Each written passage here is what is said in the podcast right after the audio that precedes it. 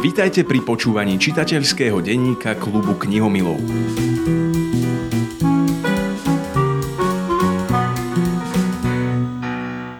Umenie bolo jej vášňou, láska osudom.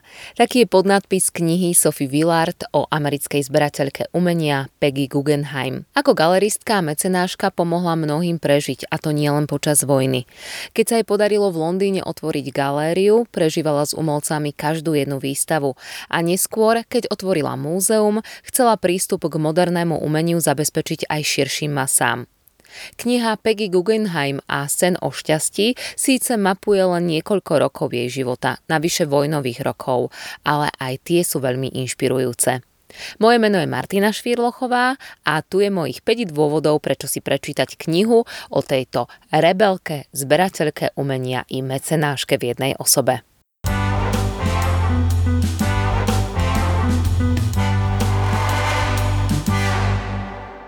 Prvým dôvodom, prečo si prečítať spomínanú knihu je spoznať túto ženu.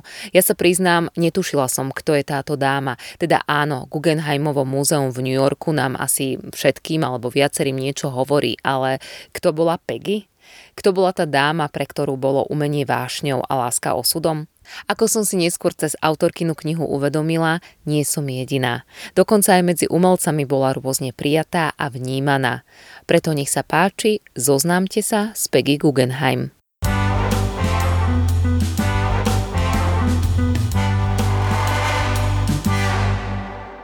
Nikdy som sa nezaujímala o život ľudí, ktorých voláme mecenáši. Ani neviem, čo som si vlastne pod týmto slovom predstavovala.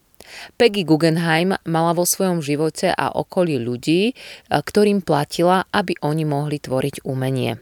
Nielen sochárom či maliarom, ale aj spisovateľom. Jednoducho, ona peniaze mala, oni nie a vyzerá to tak, že jej prišlo prirodzené podporovať ich.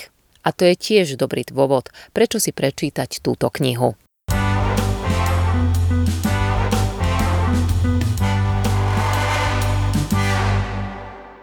Posledných mesiacoch som si prečítala niekoľko kníh o významných známych i neznámych ženách a vždy bolo pre mňa zaujímavé sledovať, ako plíživo sa do ich životov vkradla vojna, ako dlho si odmietali priznať, že je doslova za dverami. Tak to bolo aj v prípade Peggy Guggenheim. Zvlášť v tejto dobe je dobre čítať knihy, ktoré nám otvárajú oči. A tiež je to jeden z mojich dôvodov, prečo si prečítať Peggy Guggenheim a Sen o šťastí.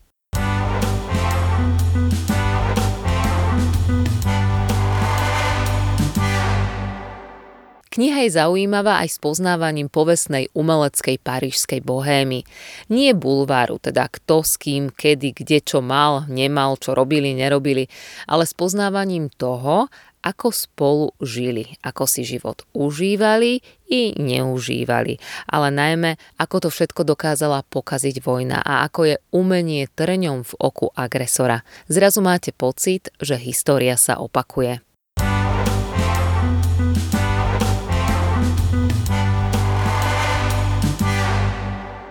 No a na záver môžem spomenúť opäť to, čo mám na takýchto knihách najradšej.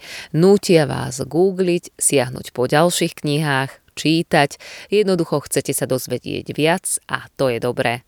Poviem to tak nadnesenia možno bulvárne, ale aj keby ste po prečítaní knihy mali chuť dozvedieť sa viac čo i len o milencoch Peggy Guggenheim, alebo o jej rodine, slavnom stríkovi, s ktorým sa rozhnevala, alebo možno teda skôr s jeho ženou, alebo o umelcoch, ktorých v knihe spomína, je to celkom slušný štúdijný materiál. A opakujem, to je len dobre a preto dávam do pozornosti knihu Sophie Willard, Peggy Guggenheim a Sen o šťastí.